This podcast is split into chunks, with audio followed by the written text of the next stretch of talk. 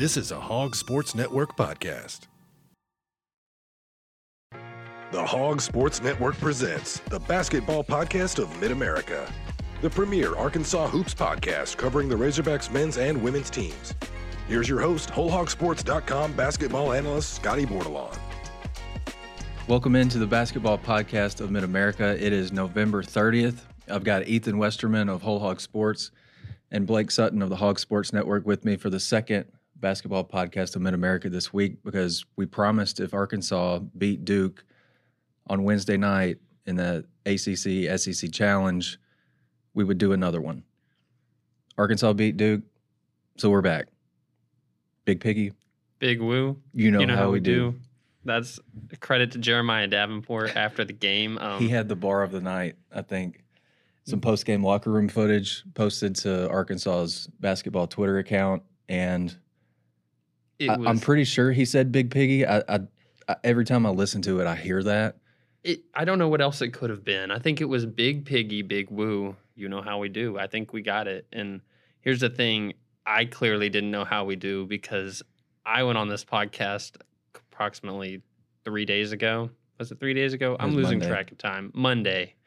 And I said they were going to lose by double digits. So I didn't know how we do. Um, Scottie, you did. You, anybody who is listening to this, Scottie is, I've learned this in my time working with Scottie. He's phenomenal at picking games. I don't know if y'all see our college football picks each week, but Scottie has got a gift. You beat us in our we did yearly pickums attracted uh, ever, over every single college football week, and I think Scottie ended up by the last week beating us by like, I think second place was within eight games of you or something.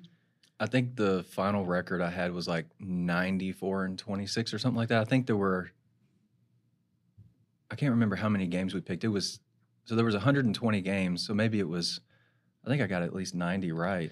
Yeah, all this to say, Scottie is. Should have just the moment I heard Scottie say on Monday that he thinks Arkansas is going to win, I should have absolutely wiped my prediction and said, "Hey, on second thought, you've convinced me." Uh, but yeah, I was very wrong. Um, and wow, just what a game, man! I'm I'm not the pat myself on the back type of guy, but I think, dude, you cover Eric Musselman long enough, you just kind of, you kind of get a feeling about certain games. And I mean, Duke was coming into town, and I wrote back in June that that game was going to be a moment in time if Arkansas played well in the Bahamas. Arkansas didn't play well in the Bahamas, and it was still a freaking night that we'll remember for a really, really long time. And, you know, I mentioned the other day Arkansas's record under Eric with, you know, four plus days between games. They're now 28 and five in those games. And Arkansas's next six games coming after at least four days off. So I think I said at the sports club on Wednesday, it was like, I think that this is kind of the way that the games are laid out. It's it's almost perfect for you know the way that or the state of the team coming back from the Bahamas. I think that's kind of it's pretty nice. Like obviously Eric was asked about having some like not playing again until Monday.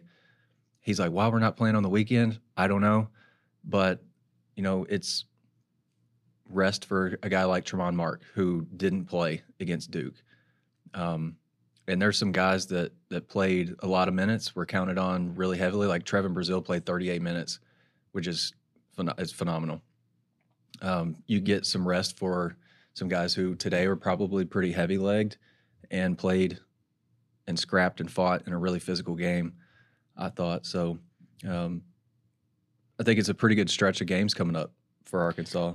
Oh with, yeah, they with all those kind of the the you're not playing like Monday and then Thursday and then kind of in that cycle. Yeah, I think that after the Purdue exhibition, which I mean was an exhibition, so it's like needed to take it not as a grain of salt because it did teach you some things, but it was I mean it's kind of hard to like get done playing a game like that and then go through the stretch they did of those weren't bad teams, but I mean you have you look at the schedule now, you're like, okay, Furman, you saw what they did in the NCAA tournament last year. Oklahoma is ranked right now. It's kind of like I think that the schedule fell good for them that this Duke game happened before not maybe another stretch of games against teams like Alcorn State, you know, um, because I think we talked a little bit about it last night. We think maybe they got a false sense of security from that Purdue sure. game, and Yeah. then kind of the opponents that they were playing afterwards, which an Eric Musselman team is gonna he's gonna always I don't think he has a false sense of security, but sometimes the players, I mean, it's just kind of ine- inevitable. Um,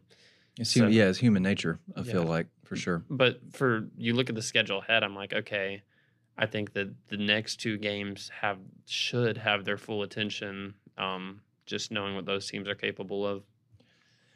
Fellas, I think we're going to be talking about November 29th, 2023 for a long time. I mean, Arkansas football officially announced Bobby Petrino is going to be its offensive coordinator moving forward. Nine hours later, Arkansas beats Duke, um, at the Palace. Like it was the students from the top deck that were in the student section in the upper deck started flowing down to rush the court with like four or five minutes left in the game, I think. And Arkansas made it a little hairy at the end, but got Devo subbed in late in the game. He was able to, um, you know, draw some fouls and, and get to the free throw line and kind of seal the thing. Um, but before we get into breaking down, I guess the 80 75 win, just y'all's thoughts on the scene, the atmosphere last night, and just kind of everything that went into it. I mean, it was a record crowd 20,344 folks crammed into that place. Yeah, um, it it was a sight to see on on TV. You know, this the whiteout. They you know pulled that off pretty successfully. Um, hearing national media talk about it a lot, especially uh, I think they said that this was uh, Jay Bilas's first time to even go to Bud Walton Arena, and he's a Duke graduate. But I mean, he, his you know review was was glowing of Bud Walton Arena. I think he said it.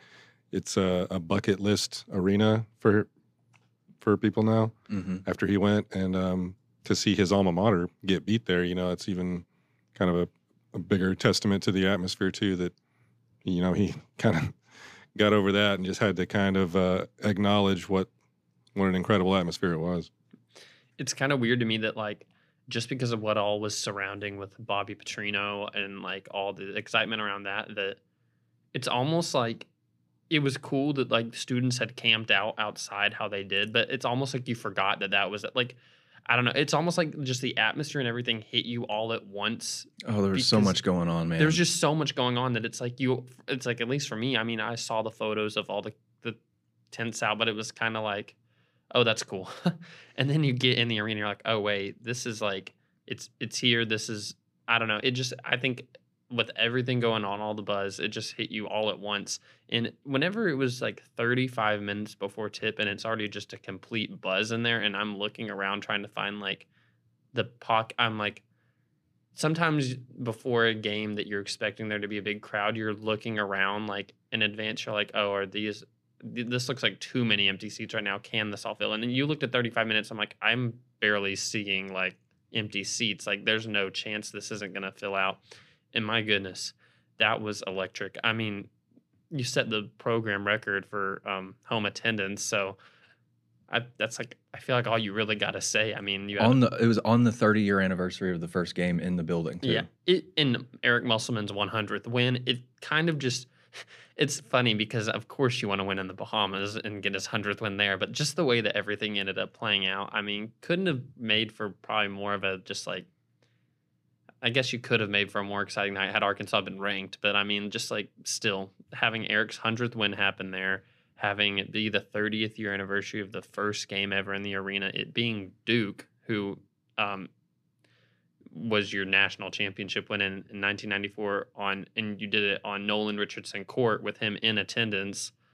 I mean, it was kind of like it was a moment in time. It's exactly what you said might happen, just a little bit different way about it.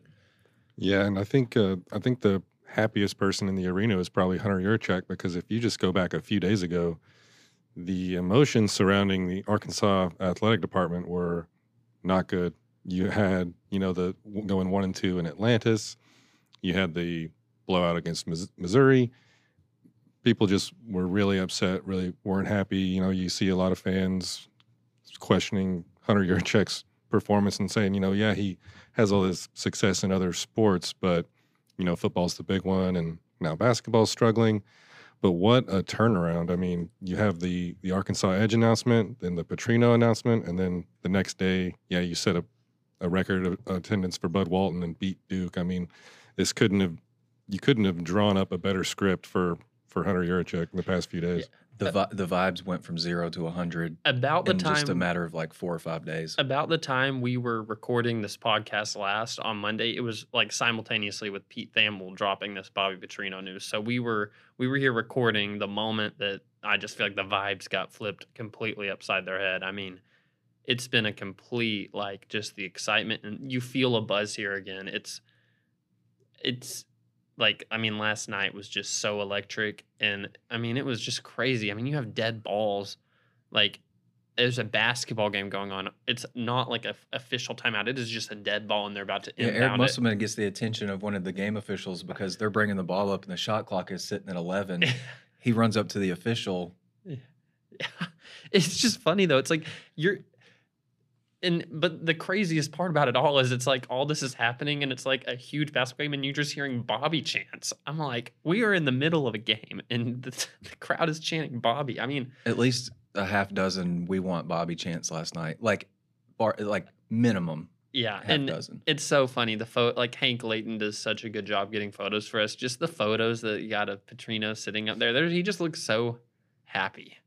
It's like he, he's got to, I mean, be eating it up a little bit. You got to think, right? Yeah, daddy's home. Yeah. That's what that's what everybody in the building felt like. A couple of other things, like you mentioned the um, kind of the the buzz that you felt before the game. I kind of started feeling that while I was waiting to be let into the media entrance. Darrell Walker walks by. He's in his full UALR jumpsuit, like he had that jumpsuit on, boy. And right behind him, Sam Presti, GM of the Oklahoma City Thunder, walking in, and Ronnie Brewer's running up and down stairs, like trying to make sure everybody who needs to get in and has like should get the VIP treatment is getting it, and then get get seated uh, on media row, and I kind of look across, just like a maybe a section past the student section. Sam Presti's just sitting in in the middle of, of one of the sections, just like a normal dude. And then I'm 99% sure that Nick Collison was sitting right next to him. I think he's a special assistant with the Oklahoma City Thunder. I was told before the game yesterday that there were um, at least 23 scouts from at least 21 teams credentialed for that game, and then there were other scouts and you know team reps that bought tickets on the secondary market just to to get in the building. Um, Mike Haywood, who's Arkansas's team spokesman, he told us last night. We kind of went over and talked to him. It was like 1.30 in the morning, dude. We shouldn't have even been walking out on the court to go talk to him. I had lost did. all sense of time. He said that he literally ran out of credentials. Like they ran out of credentials for everybody. He said, like, what he said, 90, about 90. 90 credentials. It was just, it was, I mean, it was a, I think I closed that column that I wrote in the summer. It was like, I'm sure there's going to be a bunch of stories to tell from Arkansas Duke on November 29th. And we're like 20 minutes into this. We haven't even talked about the freaking game yet. Yeah. I, mean, I do wanna say- insane. Something about Presti. I'm a big Oklahoma City Thunder fan, and you know Presti likes Arkansas players. Obviously, you got Yeah. Jalen Williams and Isaiah Joe both playing for the Thunder. The Thunder are really good right now. Probably not going to get a lottery pick, but they have the Clippers first round pick, and the Clippers are really struggling.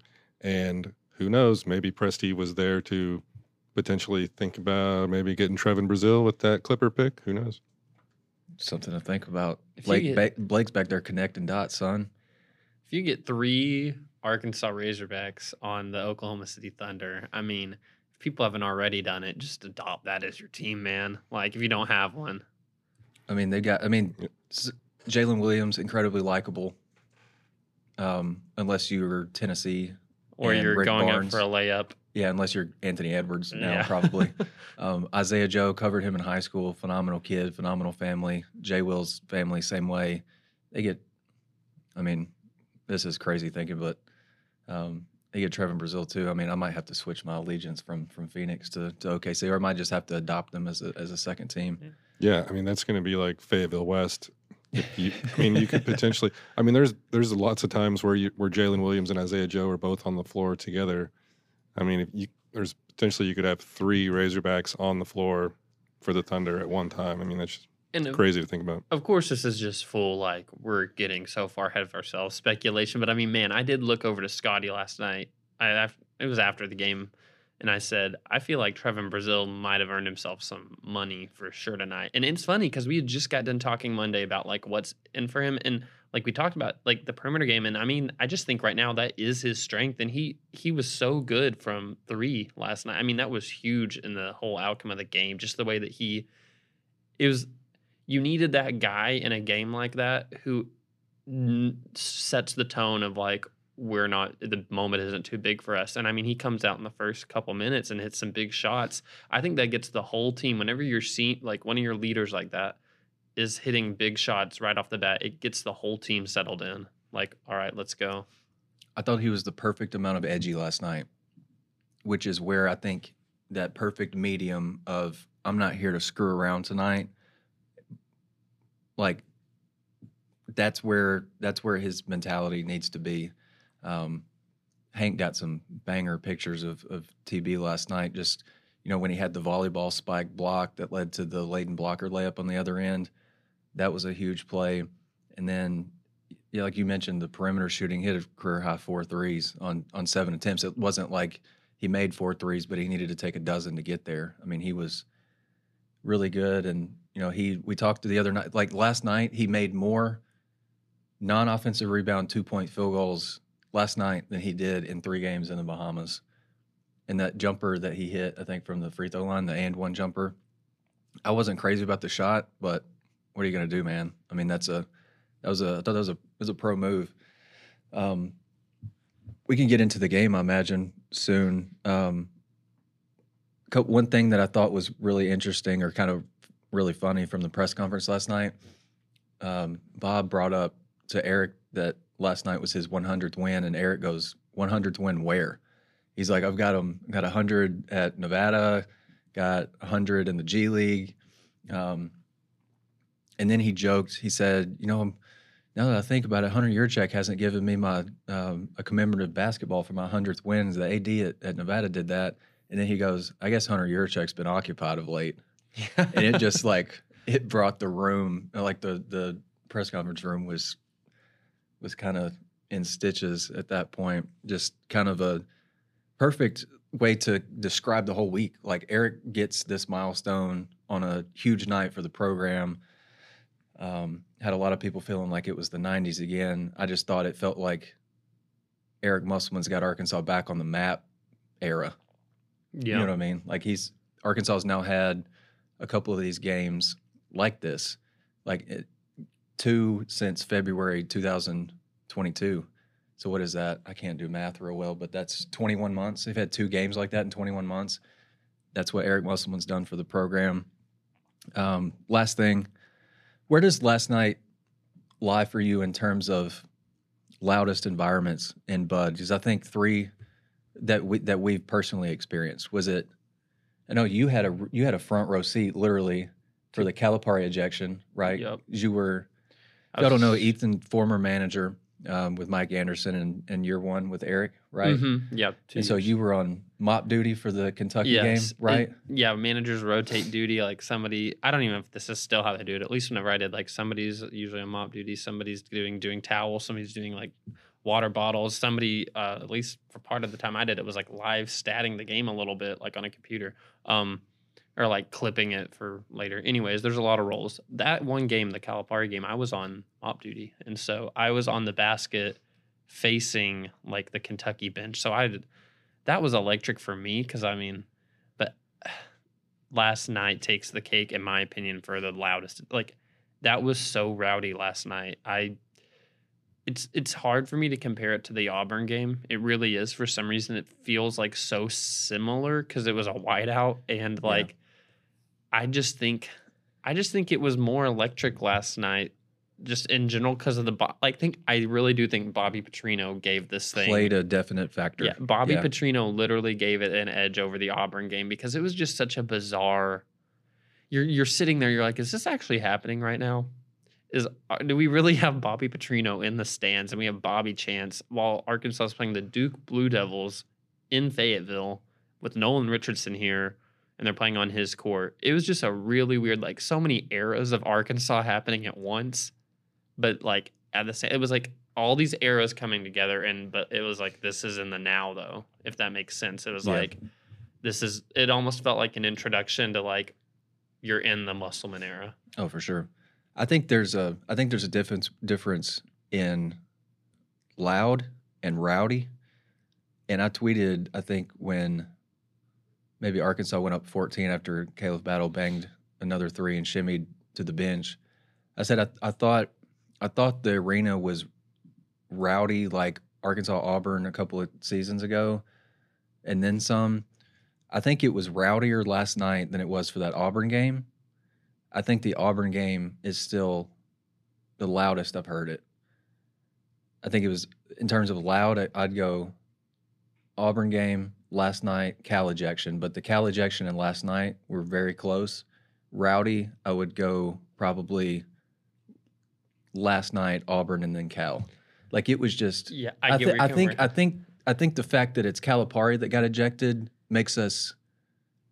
It was loud, no doubt about it, Yeah. no question about it. But I think it's because of the Calipari name, Kentucky, that I think I think that was kind of romanticize it a little bit. For comparing those three games, I think that game, and that moment was the loudest moment of any of those three games, just because it was like, I mean, such a like a concrete like this is crazy. The Calipari is getting ejected. Like I think that was loudest moment, loudest game. I, I think might have been. This is so weird to compare these, but I think Auburn might have been like loudest game. But then last night was just so electric. Like it was like last Yeah. night people were ready to celebrate before it even started, just because everything else going on. It's like people you didn't have to have the the, the tip off before people were just already in a good mood. The Yeah. Auburn game was kind of like I don't know. I feel like more like people kind of on the edge of their seats, like we're playing the number one team. It was like kind of a. I think the Auburn game was more maybe like surprising, like we just did that. Last night was just kind of like we're ready to be excited about life again. Yeah, I think the um, the loudest I've heard that building was the Auburn game. Walker Kessler's at the free throw line, and the first free throw that he shoots like hits the top right corner of the square. it was that loud, dude. And I'm not joking. I think the crowd made him miss free throws, and that's the loudest I've ever heard the building. Um, and then I think last night and Cal are, you know, two A, two B. Um, man, all of that has happened since Eric Musselman got here. Isn't that crazy to think about? And I don't see it going. Don't see it going anywhere. I mean, the man watched 14 hours of tape on a travel day, coming home, watched more tape than he ever has in his life. Got things figured out. Game plan discipline was was great. Last night made for one of the more memorable nights that that Arkansas's Arkansas basketball has ever had in Bud Walton Arena. We're going to take a break, and then we're going to talk about the basketball game.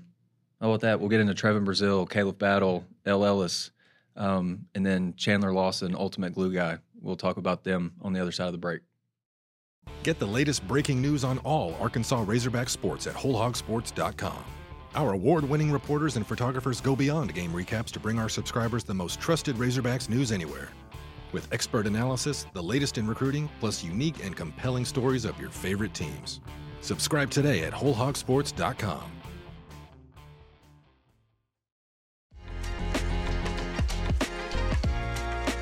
Welcome back into the basketball podcast of Mid America. I promise this time we're going to talk ball because the game was great. The atmosphere was phenomenal. The game itself was great too. Arkansas played for probably 36 minutes, 36 plus minutes. It's best, most complete game of the year, uh, especially given the, the the competition. What stood out to me was I mentioned it right before we hit the, hit the break. Just the game plan discipline was phenomenal, and I think that's something that Eric kind of talked about in the lead up to this game. There was so little time to get a game plan together and hammer it home with guys. Like you're just having to do it in walkthroughs. Like you can't really do a bunch of you can't do a bunch of stuff on the floor with these quick turnarounds. But two days on the floor, Monday and Tuesday, after a couple of days off, which Eric, I don't think he said he's ever had a team that took like two full days off, and one of them obviously was travel. Um, you probably jet lagged a little bit coming home. Get Sunday off. Monday you're back on the floor at two o'clock. Monday you're on the floor at two o'clock. Tuesday practicing again. They were just they were so dialed in to to whatever the the game plan was. I think that's what stuck out to me most. And then you know Kyle Filipowski, All America, forward for Duke, great player, sophomore, um, going to get drafted. for sure. Okay. He could be a, he could be the guy that that Sam Presti takes if he doesn't if he passes on TB potentially.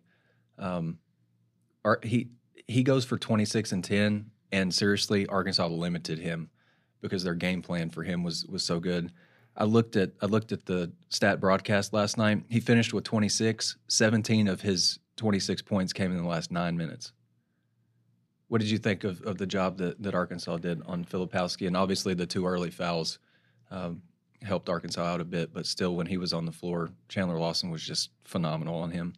Yeah, you could tell that getting Filipowski in foul trouble was part of the game plan because I remember when he got his second foul early in the first half, Trevon Brazile, he looked like he had smoke coming out of his ears and flames coming out of his. He was he was like so pumped and looking at the sideline, you know, because it was like we did it, like we we accomplished part of the game plan. We got Filipowski in foul trouble early, so you could you could definitely tell that was part of it. I think I think there's a definite hey, let's put him in ball screens early and see if we can't have El Ellis get really low to the floor and have L like drive off one of his hips, that kind of thing. I think that's what I think that second foul, the- at least the first foul, I believe, if I'm not mistaken. I haven't rewatched the full game yet. Um, I just watched the the second half this morning. What did you think? I mean, they knew Filipowski wanted to spin baseline almost every post touch. They were they seemed like they were ready for it. And I think that um honestly it was really just big that Arkansas led by one at the half. Um Scheyer, uh, Jon Scheyer actually said this after the game. He said, We're thinking down one at half, we feel pretty good. Now we get Filipowski back, but it wasn't the collective toughness that you have to have on the road with some of those stops. He said that the beginning of the second half was key. That's what was what impressed me is like you accomplished getting him in foul trouble early. You're still, I mean, you go to the to halftime, you're pleased with the one point lead, but you're kind of thinking, okay, they're getting this guy. He's not really going to be in his head about fouls anymore, and you then you just take it to them in the first few minutes of the second half. I think that's what impressed me. Um, you talk about short turnarounds with Eric Musselman teams. Talk about the short turnaround of a halftime where he dissects um, what needs to change, and then they turn it around like they did last night. That's what impressed me. I mean, it seemed to me like he was until he started getting in a groove late in the game, like you said, scoring wise. But I think that the early foul trouble, like even when he first got back, maybe just like not being in the game. Like I, I think a guy like him just isn't used to not being as involved in the game at that point. Like used to just being like kind of the dude. Um, so yeah, the early foul trouble was huge. I mean, I made a note of it as soon as it happened last time. I mean, I'm always just kind of sitting there writing down things that um that I see are standing out, and I'm like, Filipowski, two fouls five minutes into the game. I mean, that is that's game changing right there. For sure. Yeah. I um, Hog Stats put out this tweet last night, or probably early this morning, if we're being honest. Arkansas blocked five of Filipowski's shots, tied for the most blocked shots on a single player since that stat started being tracked in 2019-20. Arkansas also blocked, uh, I believe it was a kid from Gardner Webb, Caleb Robinson, also blocked his shot five times. This is a good shot blocking team.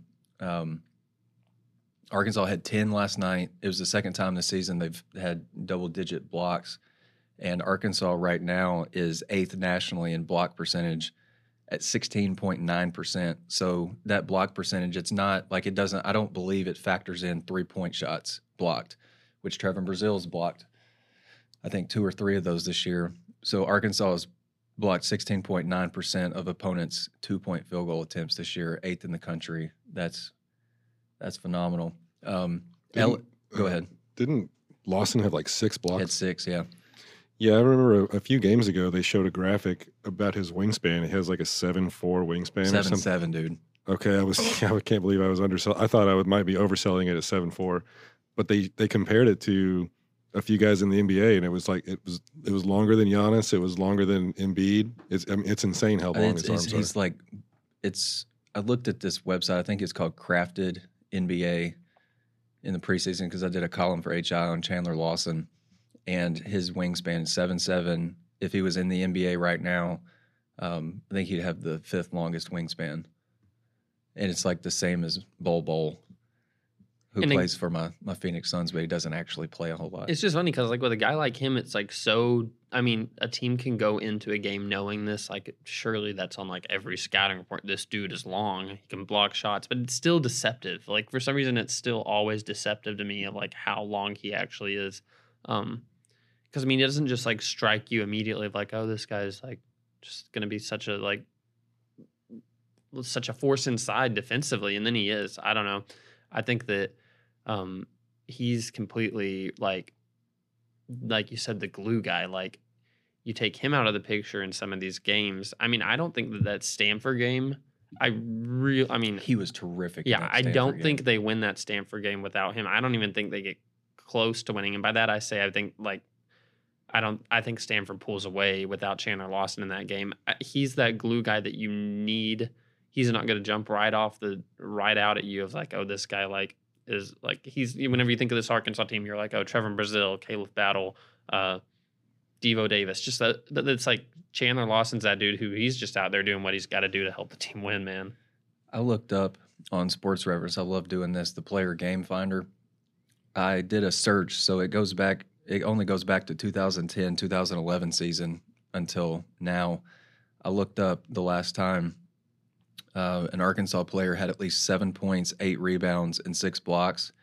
It was actually last season. Makhi Mitchell did it, but the guy who did it before Makhi was Daniel Gafford like he's kind of put him like Chandler's probably he doesn't have the points obviously that that a Gafford was putting up, but since 2010 2011 the guys to have at least that stat line in a game Delvon Johnson, blast from the past right there, Bobby Portis, Moses Kingsley, Daniel Gafford, Makhi Mitchell.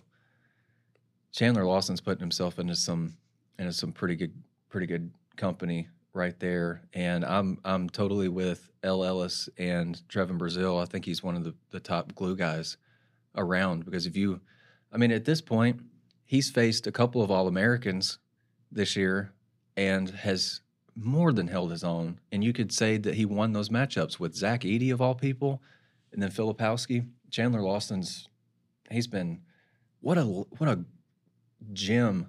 A late I think I wrote a late June gem yeah from the transfer portal. He's just been phenomenal. it's yeah it's just so weird like you're talking about like it's these like studs that he's doing it's like not that you're like like this oh this guy who's a top tier sec like big or something it's like na- like national like stud bigs it's like almost like oh what happens if they go against a hunter dickinson i'm like oh i'd take chandler lawson it's like at this point you just kind of trust point, him yeah, and you, you're like yeah, you think he can more than hold his own. yeah A couple other things of note that I wanted to get to 17 assists on 26 made shots. Exactly what Eric Musselman was looking for. I think sometimes we can get a little bit too caught up though in like the assist numbers because I, I think you can have good ball movement and still a lack of assists because it's assists are twofold, right? It's it's the ball handler finding a teammate for a shot, and then the s- second part of it is like the teammate just got to make the shot. So I could set up Ethan in the corner wide open. He could shoot it off the side of the backboard. I set up a good shot, but and Okay. it just it won't go down. yeah And so you don't get an assist on it, even though it was a good shot and you're moving the ball. And you track potential assists a lot Yeah. of times, right? Yeah. Yeah. I mean, first of all, I just got to say, if it is, if you kicked it to me in the corner, that's a possibility. But if you hit me in the on the wing, I'm not clanking it off the back of it. Just like let's. I would hope not. That would be a bad yeah, miss. let's just. I mean, maybe in, in even then, I think we probably need to reverse roles. I'm the passer in this situation. Um, I'm yeah. Anyways, all that to say, I I'm right there with you. I think that it's so funny because you can have a guy like El Ellis who you'll see at the end of the game. He had six assists yesterday. I mean, I haven't tracked it yet. You might have or might not I've have. It was it a, on a, I've got it on a notebook. it was a long bag, night, guys. I'm We- sure I missed a couple. But El Ellis, it's crazy because you have a dude like him who can get six assists in a game, and then you you could track like potential assists of like, oh, a guy just didn't make a shot, and all of a sudden a guy like him could like th- th- there's assists still even out there. It, it's I think assists are a really tricky stat, honestly, because it's just you have to put value. If a guy is a high assist guy, you have to note it because I mean, clearly he's making good passes. But at the same time, I think there can be really good passers who their assist totals aren't that high. I mean, LL LL's at Louisville last year, I'm sure. there were but some. why do you think his assists weren't high? Because his teammates couldn't make shots. Yeah, exactly. I'm saying, I'm like, there's I guys mean, like he him. averaged over four a game, but if he had teammates that were, you know, Mm. threats like big time threats, he could have. I mean, that number could have been seven or eight. But 17 to 10, Arkansas in assists over Duke. Um, and Khalif Battle had five as well. Um, uh, two stats that jumped out to me were the I mean, I looked at assists. I was like, okay, they clearly were like passing the ball around great. There were a couple possessions. I think there's one in the first half that ended with a three pointer. I want to say by either Battle or TB, which that's probably a cop out saying one of the two they hit combined seven hit threes. seven But um, but there was one possession that I just remember was such good ball movement and like it just kind of brought the roof down that they like had that possession and and scored. I think it was a corner three by one of the two. But um, that that stood out to me how well the ball was moving. And then defensive rebound. I know Arkansas gave up 11 offensive boards, but you still overall in the game out rebounded these guys by six and had 35 defensive boards. So yeah, I just thought that the couple a couple areas that you I, I think haven't been that great, especially in the Bahamas, seemed like um, at least for one night, at least for one night against a really good team was pretty good. The ball movement was also really good on a possession against zone, where I think all five guys ended up touching it. Devo rose up for a jumper, found Chandler Lawson, and then he slipped by the last defender at the rim for a layup. That was really good.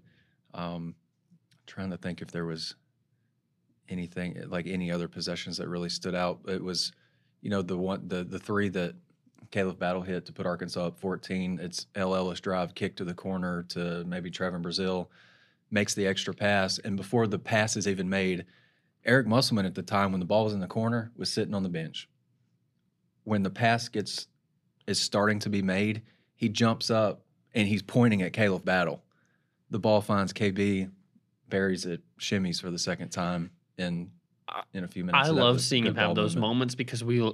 I mean, it's just it's fun to see it come to fruition. As far as like we just said, like this dude is your swag guy. That he's just, and he's like TB, like I mentioned, who came out and just made some big shots. It was like he was ready for that moment. He was like, "Sign me the heck up! I am playing in front of a huge crowd. I want the ball in my hands. I want to take shots." It was it was cool to see how into it he was. I mean, he makes some shots, and you talked about the shimmies. It was just like he was in, he was in his own little world that he yeah. was. I mean, I, wrote- I, I wrote a sidebar on him last night. I wrote that he was in his element. Yeah. I mean, that's another line that I used was like, that's undoubtedly a like Wednesday night was undoubtedly the kind of night that he probably envisioned when you know he committed to to Eric Musselman in Arkansas. Sticking with um, Khalif Battle, um, five boards. I think we're one shy of matching a season high. The five assists, which I mentioned. So I was tracking potential assists live last night. In the first half, Khalif had six points and four assists. Those four assists had led to 11 more points. So Arkansas is up 33, 32 at halftime, and Khalif Battle's accounted for 17 of Arkansas's points.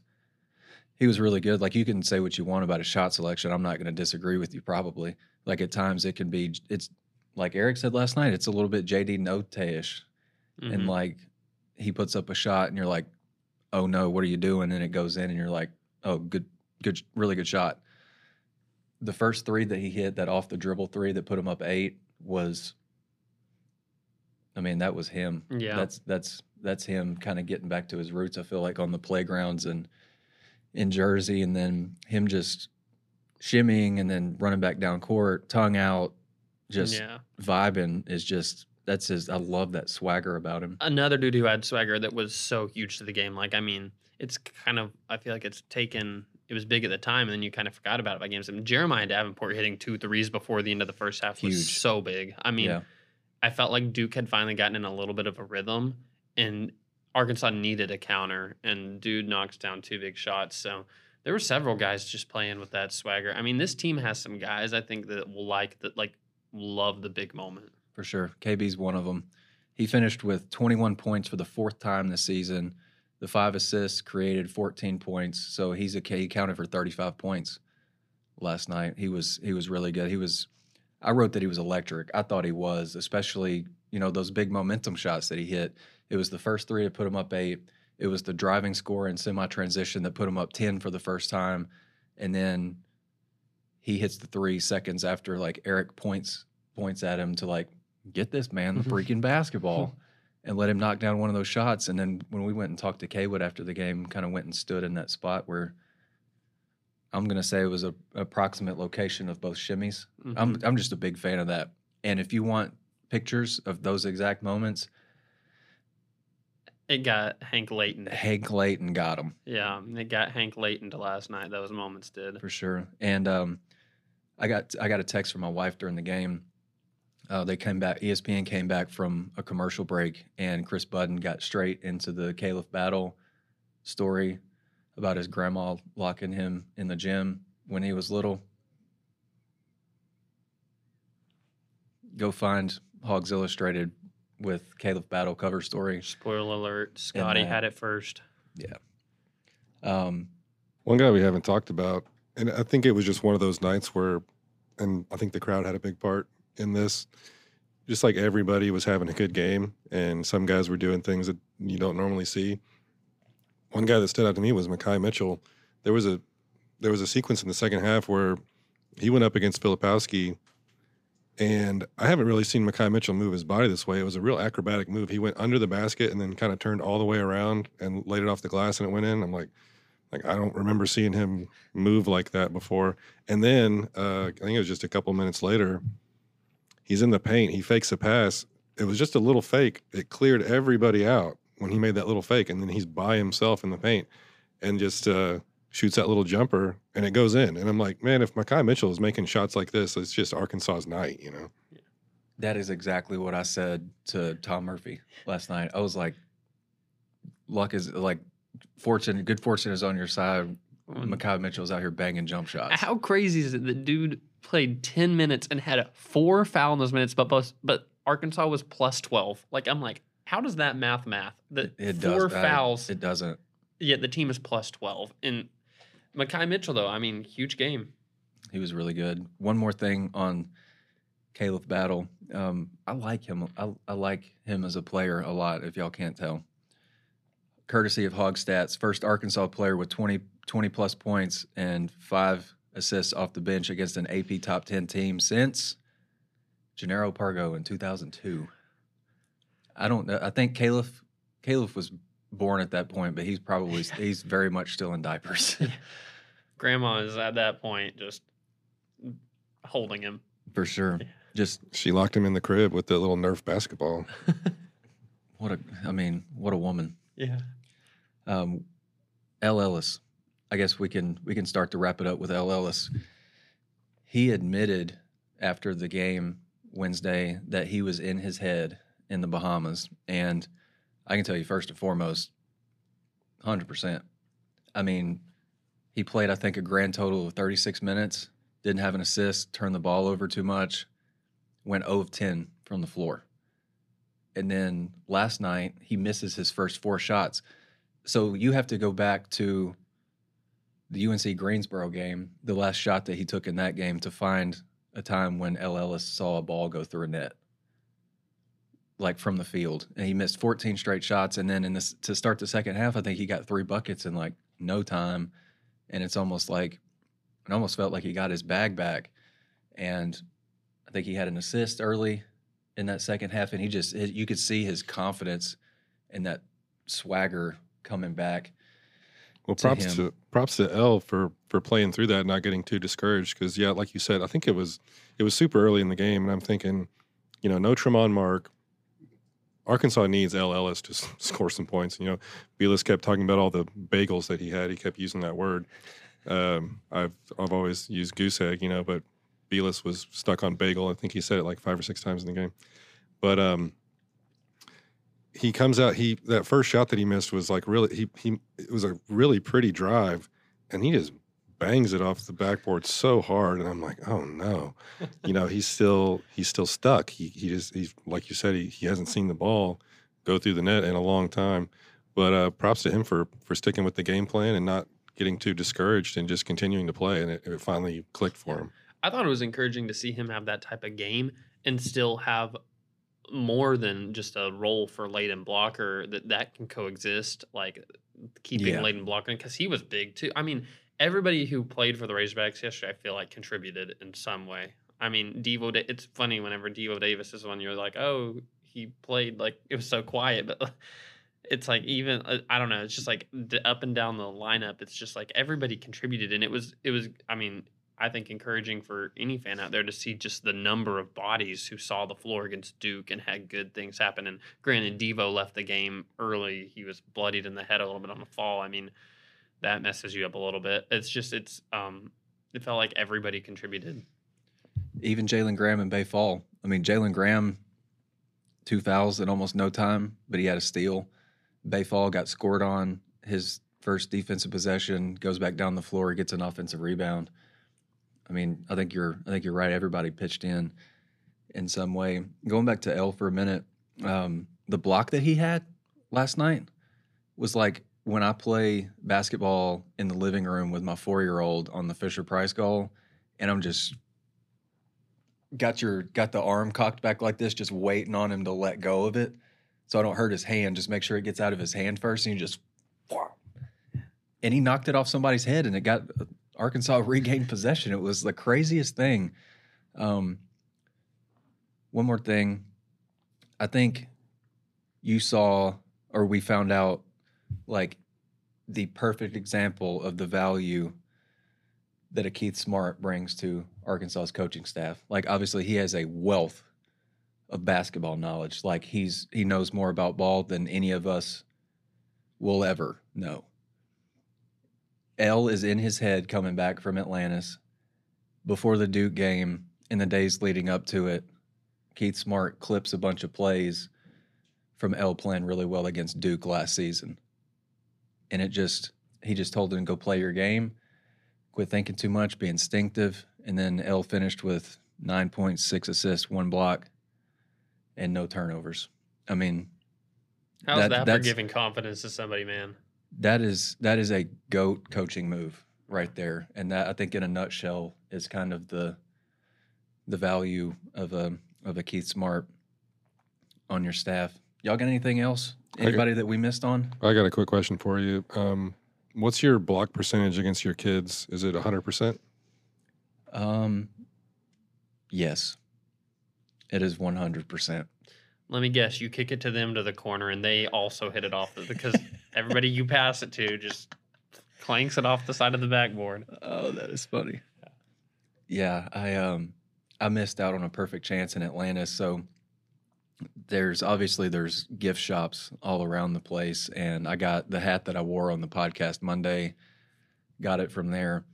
Got my wife a hat and I missed I'm so mad at myself. They had these little basketballs like that you would play with on one of those Fisher Fisher Price goals. It was Battle for Atlantis 2023 specific with all the team logos and stuff on it, and I didn't get my boys one. So that was the that was about the only L I took in Atlantis. I think you fumbled the bag there. Big time. You gotta insert the womp womp womp music in there.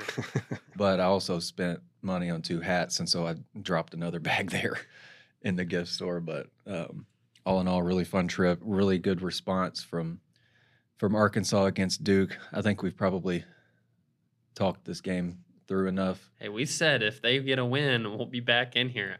And now, once again, I apologize for being our one voice of negativity and predicted a double digit loss. Prove me wrong. Without Tramon Mark, too. I think Well, we I- barely Man, said that's uh, that may be the most impressive thing of the night, right? That you did all this without without your leading scorer. I mean, it's not just your leading scorer; it's a guy that gets you 18 and a half a night. And uh, that's, I mean, Jon Scheyer, let me pull it up real quick. He, right off the bat, um, yeah, it was like in his first few lines what he said. We have a lot of respect for their talent, coaching, and what they do. Even with Mark being out, we knew it would be an incredibly difficult game. he also had a bar last night where he was like, "Bud Walton Arena is just a different kind of thing," and then he said Arkansas played like a team that needed each other. hmm My gosh, dude! Like, if you're Eric Musselman, that's got to make you happier almost than the win itself. That a coach is is saying that about your guys that he can, you know, he can just see that togetherness that that your team had. You know, in a in a big time environment, I, I feel like they they definitely played that way. I, I came away really impressed with with Jon Scheyer.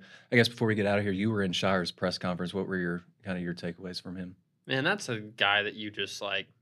You hate that you see Duke across his chest. I feel I feel like as any like I mean they're kind of the the villain of college basketball. They have been.